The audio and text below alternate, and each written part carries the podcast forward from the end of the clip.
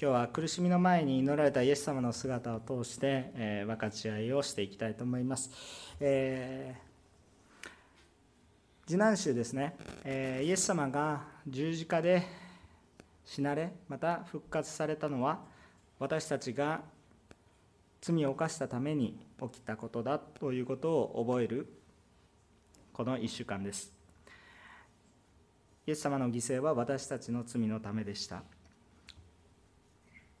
今日私たちがイエス様が十字架にかかる苦しみの前に祈られた姿を通して私たちがイエス様のお心イエス様が何を思われていたのかイエス様が何を望まれているのかということに対して思いを馳せまた私たちもそのイエス様の心に私たちの心を合わせていく時間でありたいと願います。私たちの心を主に向けていきましょう。私たちの考えにイエス様を理解しようとか私の生活にイエス様を組み込もうとしないで私たちがイエス様が何のためにこれをされなぜそうされたのかどのような思いでそれをされたのかというところに私たちの目が向き心が向いていくことを願います、えー、3つのお話をしたいと思います。まず第1番目。イエス様は裁くためではなく生かすために苦しまれます。イエス様は裁くためではなく生かすために苦しまれます。37節から38節をご覧ください。37節から38節をご覧になると、イエス様がもだえ始められて苦しまれていること、悲しまれていること、そしてあまりにも死ぬほどに苦しいので、祈ってくれと言っている姿が見えますね。イエス様は十字架の死の苦しみを目の前にしてただ自分の死が苦しいということを超えてあまりにも大きな苦しみに、えこう備えるために祈られています。これは本当に世界で最も深い祈りだということが考えられます。でこの以上のこれ以上十字架の苦しみ以上の苦しみは、まあ、正直言うと世の中にはありません、まあ、どんな苦しみも十字架の苦しみに比べればあ大きなことではありません。ただ単に痛いとか苦しい死があるということ以上に、えー、本当に世界中の侮辱、えー、そして、えー、この人がいる限り全ての罪、えそれを背負われているわけですしかも全く無実ということでありますからこんな理不尽なことはないわけです。私たちも世の中を生きていくと理不尽なことということを感じるかもしれませんがイエス様に比べれば、え、大したことはないということです。なぜならば私たちも正しい時もあるけれども間違っていることの方が多いからですけれどもイエス様は間違ったことは何もないのにもかかわらず、え、一番恥ずかしい形で、え、十字架にかかり死んでいかれます。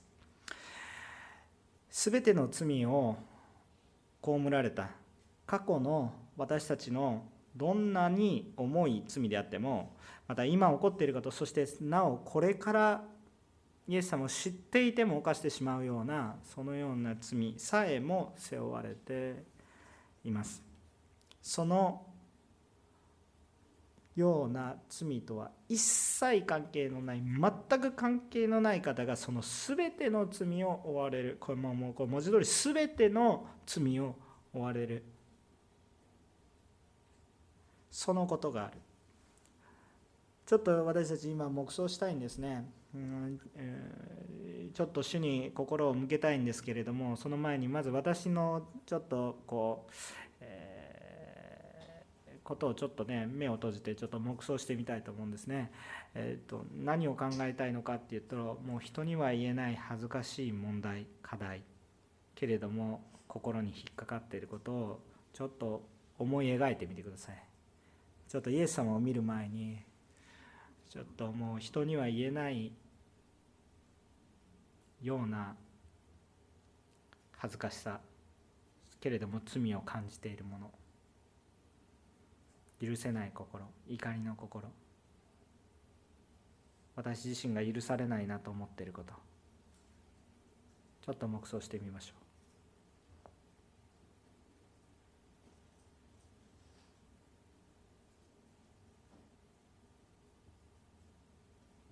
ありがとうございます。あのあんまりそこに深く入っていくと気持ちが病んでいきますので そのぐらいにしたいと思いますが、えイエス様はその方のためにもう十字架にかかられもうその問題は解決してます。信じますか皆さん。それがどれぐらい大きなことか。私が今抱えてる課題問題はもう解決されてるんですよ。これから解決する問題じゃない。もう解決されてる。それぐらい十字架の苦しみっていうのはそれぐらい重かったということですね。こんな小さなことまでいやこんな重いことまで全部含まれます。どんな些細な問題全ての罪の問題がここに集中したんです。イエス様の苦しみはちょっと私たちが言葉では表現できないぐらいに重いものです。今の私の問題は解決されてるんです。その土台に私たちは立ちます。いやまだ問題の中にあるでしょう。でもイエス様にあってはもう解決されてるんです。またもっとこのイエス様の苦しみをもう少し思い描きたいと思います。神であるイエス様が人の罪のためにこう引き裂かれるということ。神様は三位一体ですけれどももう一体のものこれ一番強い結合ですね。一番結もう一つとしか言えない結合ですよね、えー、切っても切り離せない。もう世の中にあるどんなに強い力よりもさらに強い力。え、世の中にあるどんなに強い力でも分離することができるわけですけどあ人間の力で分離できなくてもイエス様も分離することができるわけですけどイエス様自身は分離することができるね神様は一つですね。でも3つですね、まあ3、3, つの父なる神様子なるキリスト聖霊様これ一体ですよね。これは離れるわけがないんです。離れないです。でもこの十字架の時離れたんです。離されたんです。罪と一緒にいなかったんです。神様が罪と一緒にはいないでしょ。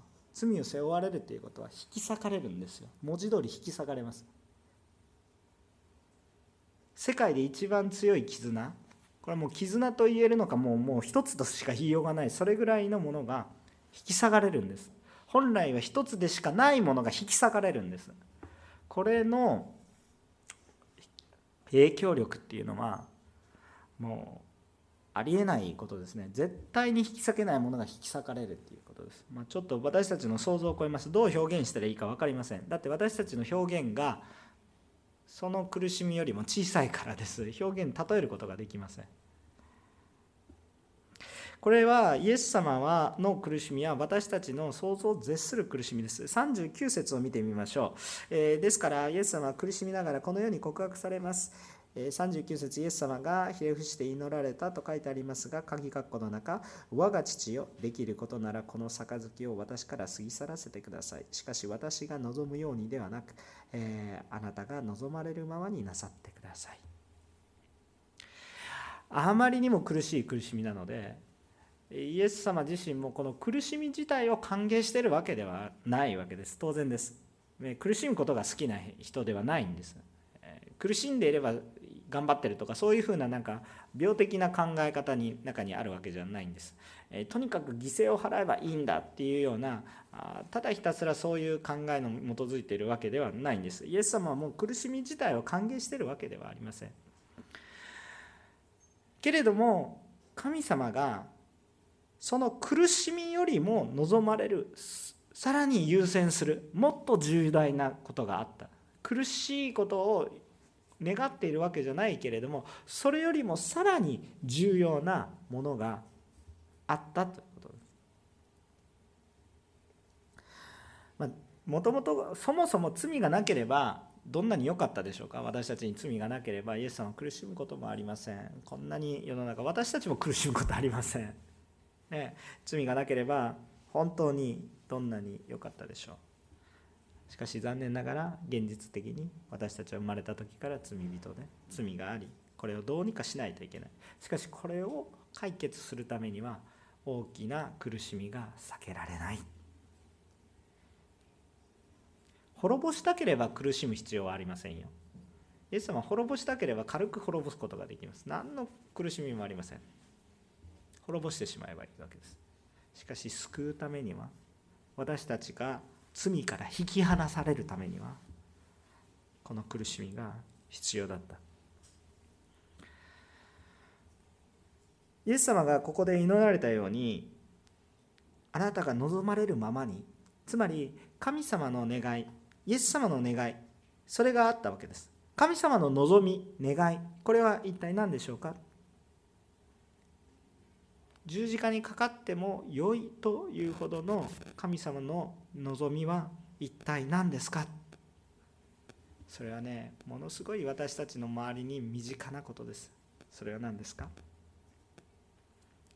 それはまさに私たちが神かの神の前に罪のために引き離されてしまった私たちがもう一度神の前に戻ってくることです。これだけですよ。それほどまでに大きな犠牲が私が今日礼拝する一言にかかっているんです。これぐらい大きな恵みの中に今皆さんなんとなく礼拝を捧げておられるかもしれませんが本当に私たちの心が主に向かうっていうことは世界で一番大きな犠牲を払っても構わないというほど価値があることなんです。どうぞこの価値にどうぞ皆さん気づいてほしい。今日礼拝できるということ主を知っているということがどれほど大きなことであり優先されることであるか。私一人を救うためにイエス様十字架にかかったと言っても過言でもないんです。本当に私も含まれているから。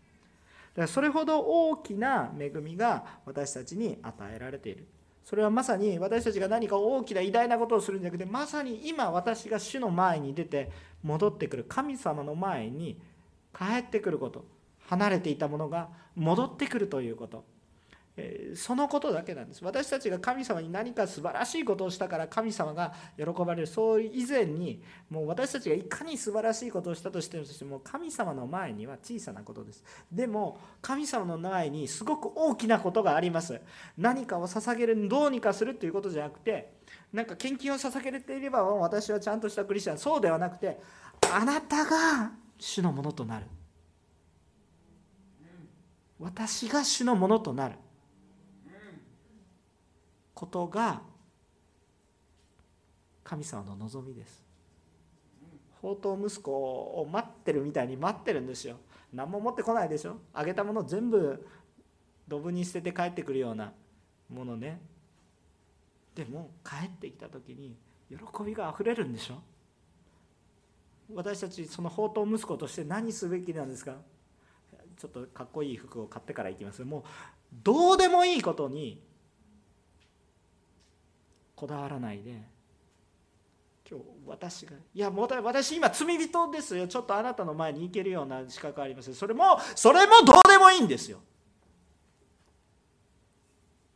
いやどうでもよくはないんですけれども あのそれも重要なことなんですけれどもそれよりも重要なこと一番大切なことは今日あなたが神様の前に来て礼拝すること。それ以上の何もまず主は求めてないんです。もう私が罪人であるなんて100も承知。あの時こんなことをしました。あんなことをしました。これからもどうなるか分かりません。そんなことは100も承知だけどまず来なさいっていうことですよ。主が願われている。神様の望み。もうその私の罪を犯すことなんてもう織り込み済みで十字架にかかってるんです。そのために月世までまさにこの時苦しんで祈られた祈りの中に私の名前は含まれてるんですよ。イエス様の思いを思ってそのどうでもよい格好つけをするんですけど 私たちはしてしまうんですけれども御言葉を聞いた時にあやっぱり主の前に立ち返ろう、ね、まずイエス様の前に出ましょうよ。本当にその思いが私たちの中にあってほしいんですね。イエス様が苦しまれたのは苦しもうと思って苦しむ十字架がが目的ではないんです。十字架は手段なんですよ。唯一の手段ですから私たちは十字架の力を信じますけれども唯一の手段だからそれ十字架を見上げるわけですでもその表その十字架を見上げるという表現はその死ぬことを意味してるわけじゃないんですよ。よくね死を美化することがあります。今戦争の話がいっぱいありますね。でも死を美化しそうになりますね。分かります、えー、教会の中でも、えー、教というものが語られる時があります。で,、えー、でこれ、まあ、全然戦争の話と殉教という話は全然ちょっと違うんですけど質が違うんですけれども。しかし犠牲を払っていくっていうところに似たところがありますよね、えー、でもね皆さんあのこの死を美化する方向は誘惑ですからね。これはもう全然違いますから。イエス様は十字架で終わるんじゃなくて復活で終わるわけですから。終わるというか続いているわけですから。死を美化してるわけじゃないんです。死というものは明らかに呪いの結果です。死で終わるっていうことは結局罪の罪の枠組みの中にいるんです。私たちは変えられて罪のない世界つまり永遠の命の枠組みの中に移されていくことですから死んで終わるわけじゃないんです。私たちは新しい命を生きていくということですね。イエス様が優先されたのはこの想像を絶する苦しみよりもはるかに大きな喜びがあったのでそれをと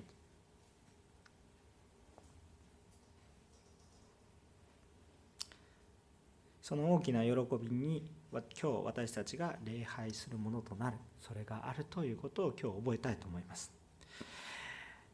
今受難週なんですね。イエス様の苦しみは私たちのためであったということを覚えます。でそしてもう一つ覚えたいことは私たちが思っている以上に私の罪は重いということ。これぐらい大丈夫って思うかもしれませんけど受難週本当に良い機会です。これぐらい大丈夫イエス様十字架にかかります。これぐらい大丈夫イエス様に十字架にかかります。自分が何をしているか気づけないからイエス様が十字架にかかってくださいました。これぐらい大丈夫な罪はないんです。それぐらい大きなものです。でねでもこういうことを強調するともう私たちの心はぐっと苦しくなります。ここに罪がない者がいないと思います。私も罪人なのに罪を犯すなというわけです。もうこれはもう苦しみでしかないです。苦しくなります。これは私たちが自分を責めるために言ってるわけではないんです。あ自分はダメだ謙遜にならないとっていうふうなそういう話をしてるわけじゃないです。もうその先には何が待っていますか？じゃあもう自分で自分を責めたら解決できないしそれが永遠に続く。そしたらその先に何が残っていますか？心が壊れてしまいますね。でそ心が壊れないために自分で努力します。人のせいにしたり。いやだいもう罪も大丈夫なんだと思ったり。まさにもう罪のこのこの枠組みから逃れることができません。もう心理学はこう罪の枠組みから逃れることができません。一時的なあの痛みを散らすことはできますけれども結局こう罪の枠組みから逃れることができません。気休めにはなります。気休めでも効果はあります。しかし一時的な話ですね。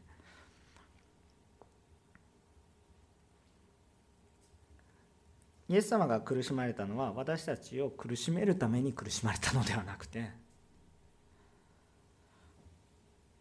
神様の目的は神と共に生きることを望まれているということです。神と共に生きることをね私たちが自分でああダメだダメだダメだ悔い改めないと悔い,、まあ、悔い改めるっていう話はちょっと後でするんですけど自分の力で悔い改めよう悔い改めようとして自分を責めてああ自分はダメです。もう私はダメダメダメダメダメ。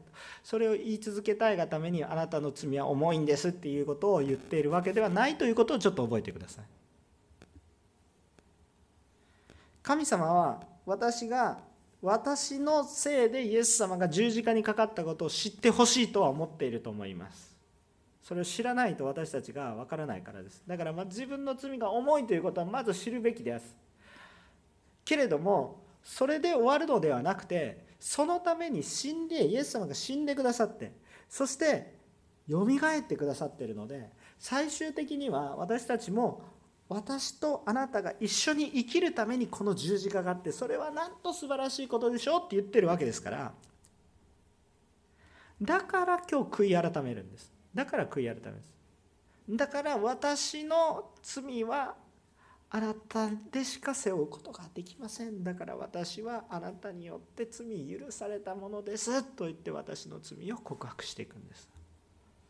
私の力で解決できないから告白するんですよ。私の力で解決するんだったら誰にも言わず勝手に解決すればいいんですよ。でも私の力で解決できないでしょう。皆さん心もう本当にデリケートな話です。今日心に手を当ててください。もうね言わなくても分かる。もうみんなね同じような経験してるから。もうこう自分で解決できるんだったらもう解決できる。でもまだこう戦ってるその誘惑もあり。でも告白していくんです。なぜ私の力では解決できる？主が解決なさってくださるから。これから出されるんじゃなくて解決してくださってるから。だから恵みがあるんです。悔い改めはね裁くために悔い改めなさいってお前そんなことしてたのとか言ってね人間の世の中ではなりますけどね。でも神様の前にはならないんです。そうだよ。よく知ってた。よく言ったねよく言えたね。本当にごめんなさいって。よく言えたね。もう怒ってないよって。主は私たちを生かすために苦しまれているんだ。だから私たちは恐れないで悔い改めましょうということです。神様は私たちを裁くために苦しめられているんではないんです。あんたたちこんなことしたから私はこんなに苦しんでるんだではないんです。私たちを生かすために苦しめてだから私たちの信仰生活も裁くための清さを求めても裁くための思いではなくて生かすために清さを求め人を生かそうとすると誰が損しますか？自分が損します。清さのために人を裁こうとすると自分は楽気分がいいです。清さのために人を生かそうとすると自分が苦しくなります。でもその先に得られるものはその苦しみをはるかに超えた恵みと解放と許しです。私はそうやって今生かされています。だから今日私も悔い改めて人を生かすものに変えられて自分の力でできませんよ。絶対裁きますからね。世のもうそんなに皆さんの話をしないでおくならばあの楽ですけれどもあの週刊誌が売れる限りはですね週刊誌が売れる限りはですね 私たちもう週刊誌が全部潰れるぐらいになったら随分と世の中変わったなと思いますけど週刊誌が売れる限りは私たちさばきまくってますからね。そんなもの正直な。自分の力に人の力ではできませんね。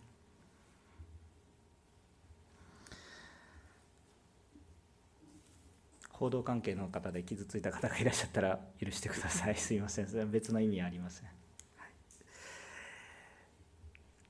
い、2番目のポイントです。イエス様が私たちが人のために取りなすものと願われているということを覚えましょう。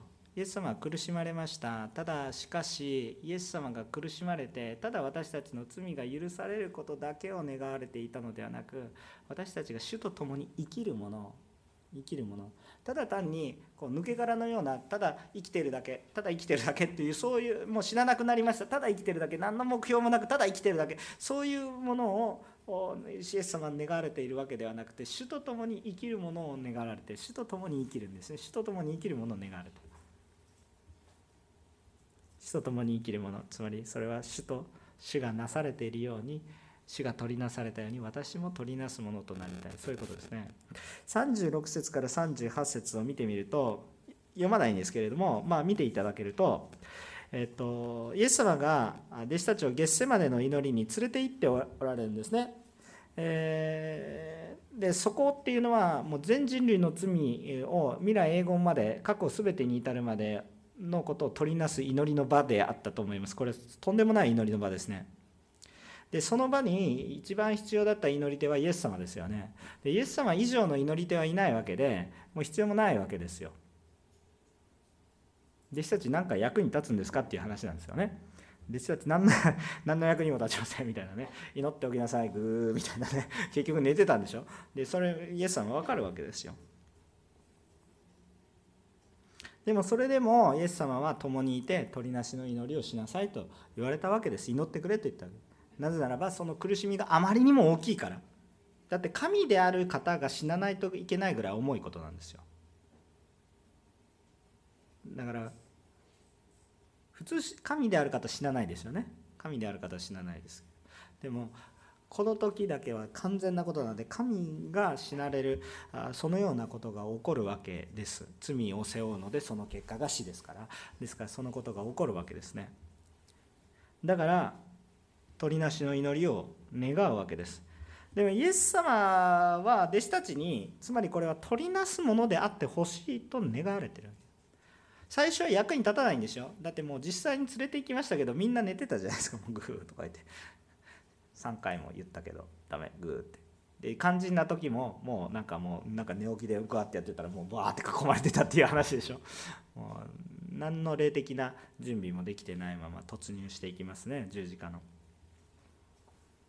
それでもそのことまでもイエス様はそんなものだと分かっていても初めから分かった上で連れて行ってるんです。失敗することが分かってる。できないものだと分かってる。でもあえて体験させたんです。なぜですか？なぜそれを体験させたんですか？それは弟子たちがその後取りなすものと変えられていくことを知っているから。取りなすものと変えられていくことを知ってる。むしろ取りなしてほしいと思ってるから。私が取りなすように。ね。もう金曜日と日曜日の今メッセージはちょっと連動して動いてるんですけども。ペテロがね3度イエス様のことを知らないって言われる前にねイエス様はちゃんと言ってるんです。ね。また私3度ね私を裏切るようなことあるかもしれないけど。回復したらね兄弟たちを力づけてあげなさいってイエス様は言ってるんです。あらかじめ言った後にあなた3度知らないよ私を知らないよって言うよって宣言されるんですけどその前にあなたが回復して元気になったら兄弟姉妹を力づけてあげなさいってねちゃんとちゃんと取りなしておられる。私があなたのために先に取りなして祈ってあげたから。でイエス様がね一言言われてるんです。本当に。だから主はね取りなすもので弟子たちが取りなすものであってほしい。ね。そういうふうに願ってる。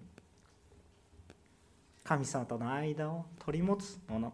神様から離れてしまったから。直接行けないから。取りなして。もちろん私たちも取りなされないとダメ。でもイエス様が取りなしてくださったからイエス様の中にあって私たちもイエス様を知ってるから。私たちもまだイエス様につながれない人を取りなすことができるわけですよね。取りなすものであってほしいと思うわけ。何の使い物にもこの時なりませんでしたがイエス様はそうなることをご存知だったしそれだからその祈りの場に連れて行かれてイエス様は祈ってる姿をあえて見せられた。あえて見せられた。多分イエス様の祈りには誰もついていけないんですけど近くにも寄せてないですしついていけないし邪魔になるだけしかないんですけどそれでもイエス様は祈る姿を見せられた。それは私たちが祈り手となる。取りなし手となるっていうことを覚えてくださったからです。弟子たちはこの場面では取りなし手とはなることができませんでした。この後起こる十字架の苦しみの前にも何の準備もできていないので恐れて去っていくばかりです。霊的なことが何も見えていません。祈っていないので神様のご計画や神様にある平安もありません。ですから目の前に起こっていることが全てです。恐ろしくなって逃げていきます。けれども十字架の復活の出来事の後精霊様に満たされた弟子たちは福音のために苦しみを負うものとなり取りなす人に変えられましたよね。それは今日私たちも同じです。自分の力でしようと情熱に燃えていても弟子たちができたことは寝ることでした。最大限の努力をしましたやったことは寝たことです。でも私たちもそれでも神様によって取りなすものへと変えられていくことを信じます。皆さんが多くの人のために取りなすものとなることを覚えます。皆さんえ私がそんなことになれるんですか？プレッシャーに感じるかもしれません。けども主がされます。自分で思うと苦しみです。それしかないです。自分でなろうと思ったら苦しいです。でも主が変えてくださると信じましょう、ね、聖霊様に触れられたら変えられますから。私たちはただ救われ生きてるんじゃなくてね空っぽの人生を生きてるそんな感じじゃなくてただ生かされてますよっていう人生じゃなくて主のビジョンを持って生きるものとなる。それを信じましょう。神様は私たちを裁くために十字架にかかられた苦しんでいるわけではありません。私たちを生かすためです。しかもそれはただ生きているっていう状態ではなくてちゃんとキリストと共に生きるもの新しい命。キリストと別に生きたら結局さっきと同じですから。キリストと共に生きていく。生きて生きるもの。そのビジョンを持っていきたいんですね。私たちの私たちの教会もそうです。私たちの教会もそうです。ああ良い礼拝です。恵まれます。慰めます。そそこで終わってたらただ生きてる感じです。ビジョンがないです。苦しみもないです。平安です。だからいいでしょう。確かにそこそれは必要ですよ。平安は必要です。平安はあるけどでもイエス様イエス様と共にいないという不安を持ってください。イエス様は取りなしているのに私は寝てるんです。そこに不安を覚えてください。起きてやらないとね。でも自分で起きられないんですよね。起きられない。でもでも死を見続けてください。その挫折味わってください。大丈夫。大丈夫だから。挫折しても大丈夫だから。それでも主と共にいてください。恥ずかしがらないで主の前に宝刀息子のようにごめんなさい。何もできませんでしたって。なんだその服っていう感じですけどなんだその服でいいから。主の前に来て。それでも気がついたらあなたは神の時に取りなすものと変えられていてこんな方がと思う人があんなやつがと思う方が本当に重要な時にそばに本当に必要な人のそばにいることが本当に何度も何度もありました。勃会してる時も。あなんでこの人はもう自分でボロボロなのにあなんでこの人の周りにはイエス様を信じる人が増えていくんだろうな。そんな人が教会にたくさんいるんです。皆さんもそういう方です。もっと活躍されてる方も当然いますけれどね。明るく活躍されてる方も当然いますけれども。主にあったら変えられるんです。私たちに必要なのはそっちの信仰です。理屈ではなくもう主を本当に信じていやまあこれは体験していってください3番目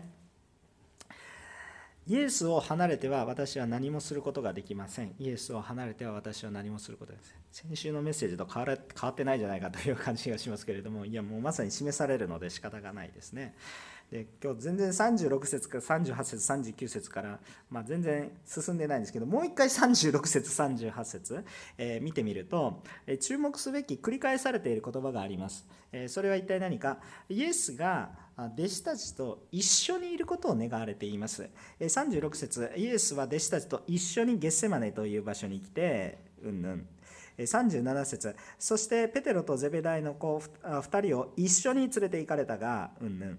38節。その時イエスは彼らに言われた。私は悲しみのあまり死ぬほどです。ここにいて私と一緒に目を覚ましていなさい、ね、3度繰り返されています。一緒に共に一緒に、まあ、だから神様一緒にイエス様は一緒にいることを願われて一緒に生きることを願われてるんだなということを感じることができます。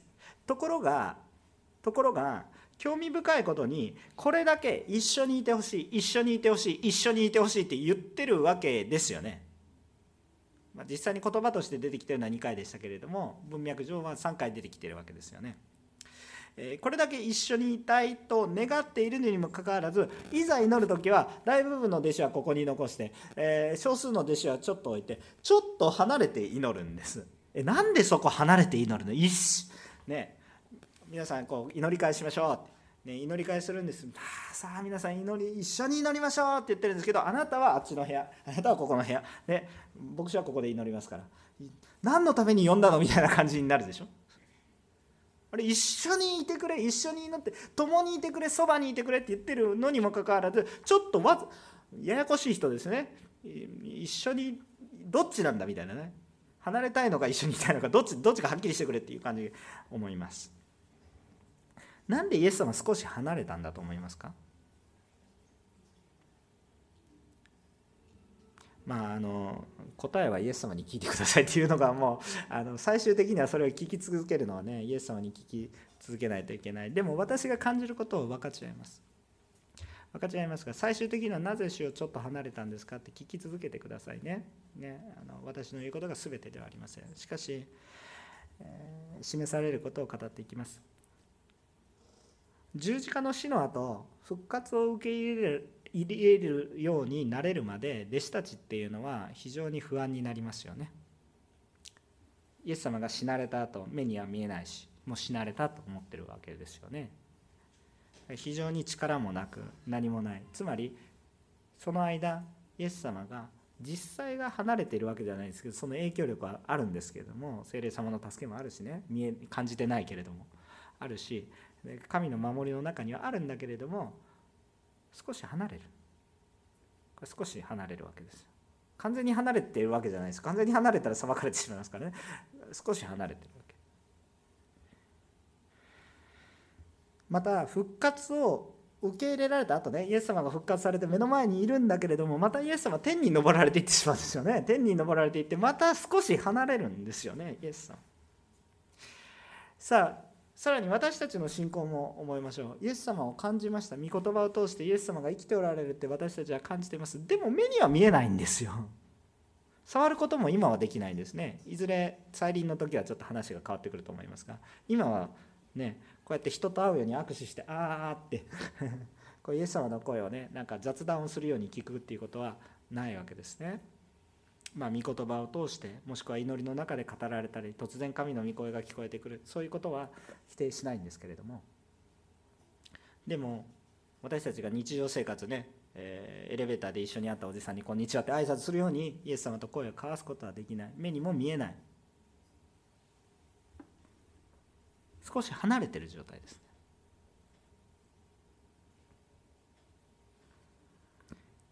この少し離れてる状態が離れてるっていう感じがした結果どうなったかっていうと実際はそんなに離れてないんですよ。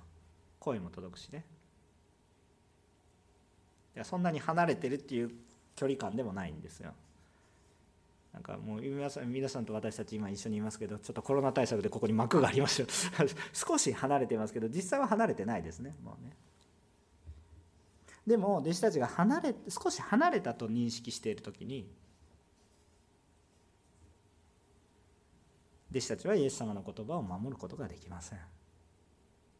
あイエス様と離れては何もすることができない。一緒にいるように思うけど少し離れていると何もすることができない。私はイエス様ここで弟子たちを訓練されたな予行演習されたな完全に離れてないんですけれども少し離れるほんと少し離れる。イエス様は何もするイエス様を離れては私たちは何もすることができないということを感じたと思いますね。感じた。でもそれでも捨ててないんですよ。ちゃんと一緒にいるんですよ。まさにヨハネ先週のヨハネの15章の御言葉はその通りでイエス様離れて私もちょっとイエス様から離れたったらもう祈ることすらできない。グーみたいなね。せめてイエス様が言ったらさあ祈るんだよって常に叩かれながらね。私はあのあるバイブルキャンプにねある先生をお招きした時にねその先生が1時間も2時間も喋るわけですよ。でもすごく内容が濃くていい内容なんです。でもねバイブルキャンプの時ってね若者たちみんな遊び倒してますからね。なんか泳いだり泳いだりなんかバーベキューしたりとか言ってもうもうそんな日の夜大人でもちょっと苦しいです。うわこれはね恵み深いけどむっちゃ眠いみたいなね よくありました。あの大人も正解とかね最近あんまりないんですけど行ってみたら分かると思います。もうもう超恵まれて超見言葉聞きたいんですけどもう眠くて仕方がねちょっと起きろお前みたいな感じ。ねよくありました。あね、もう本当にそういう時の正解ってものすごくよく眠れるんですけれども 本当になんかそんな感じ。でも一緒にいるとねその先生面白くてねこう眠眠りたそうなね子供たちを見ながらね水鉄砲でピュッピュッピュッピュッピュッって目覚ますんですよ、えー、すごい恵みでした。で一緒にいたら恵まれて喜びがあふれます。しかし少し離れると何もすることができない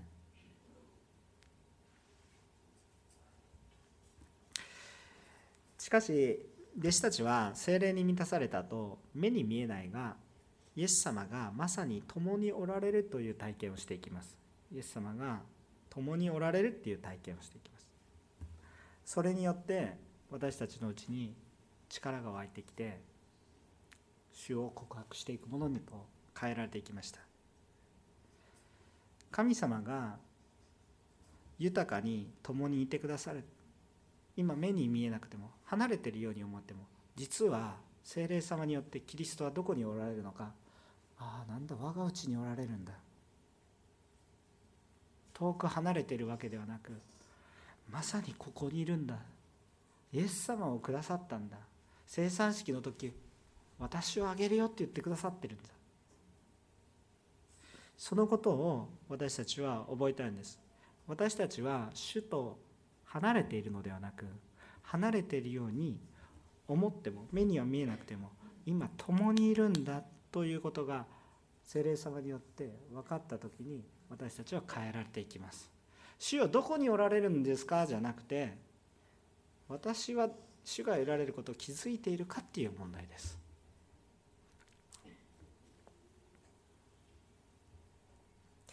私たちも主と共にいるっていうことを覚えていきたいと思います。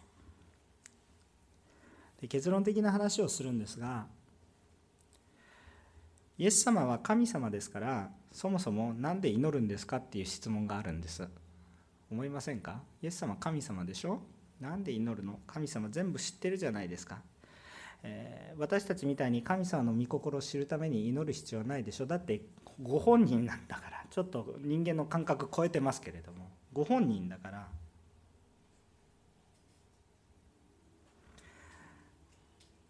でも一方でねそう考えるよりももっと私たちのレベルで私たちも罪人なんだけれども罪人である私たちさえもねこんなこと考えることがあります。もう神様は全て知っているのに私たちはさらに神様に私の願いを知ってもらったり、えー、思いを知ってもらうために祈る必要があるのかなんていうふうにね考えることがあります。もう主は全部全て知っておられるので祈る必要はないと感じるかもしれません。しかしここで覚えてほしいのは祈りは人にとって必要なものです。祈りは人にとって重要なものです。神様が祈られないといけない存在ではないです。神様のために取りなしをするってないでしょ？私たち。だから神様にとって神様に祈りが必要なんではなくて私にとって祈りが必要なんですね。神様を知っていても私は分からないからです。神様を知っていても私は何をすればいいのか分かってないから。もっと言うならば神様の御心を知っていても私たちは知っていても私たちは忘れやすいものだから。知っていても忘れてしまうものさらに私たちが忘れていなくてもいいですか？私たちが忘れていなくても私たちは弱いものです。従えない。ちょっと3段階の話しましたね。神様は知っていても私たちは分からない。私たちは知っていてもたとえ知っていても私たちは忘れやすい。あの時あんだけ感動したけど今は感動しませんみたいなね。私たちが忘れていなくても私たちはそれに心を躍らされているけどいざ実践しようとするとできない。弱さを思う。むしろ弱さどころか誘惑に負けてしまうこと。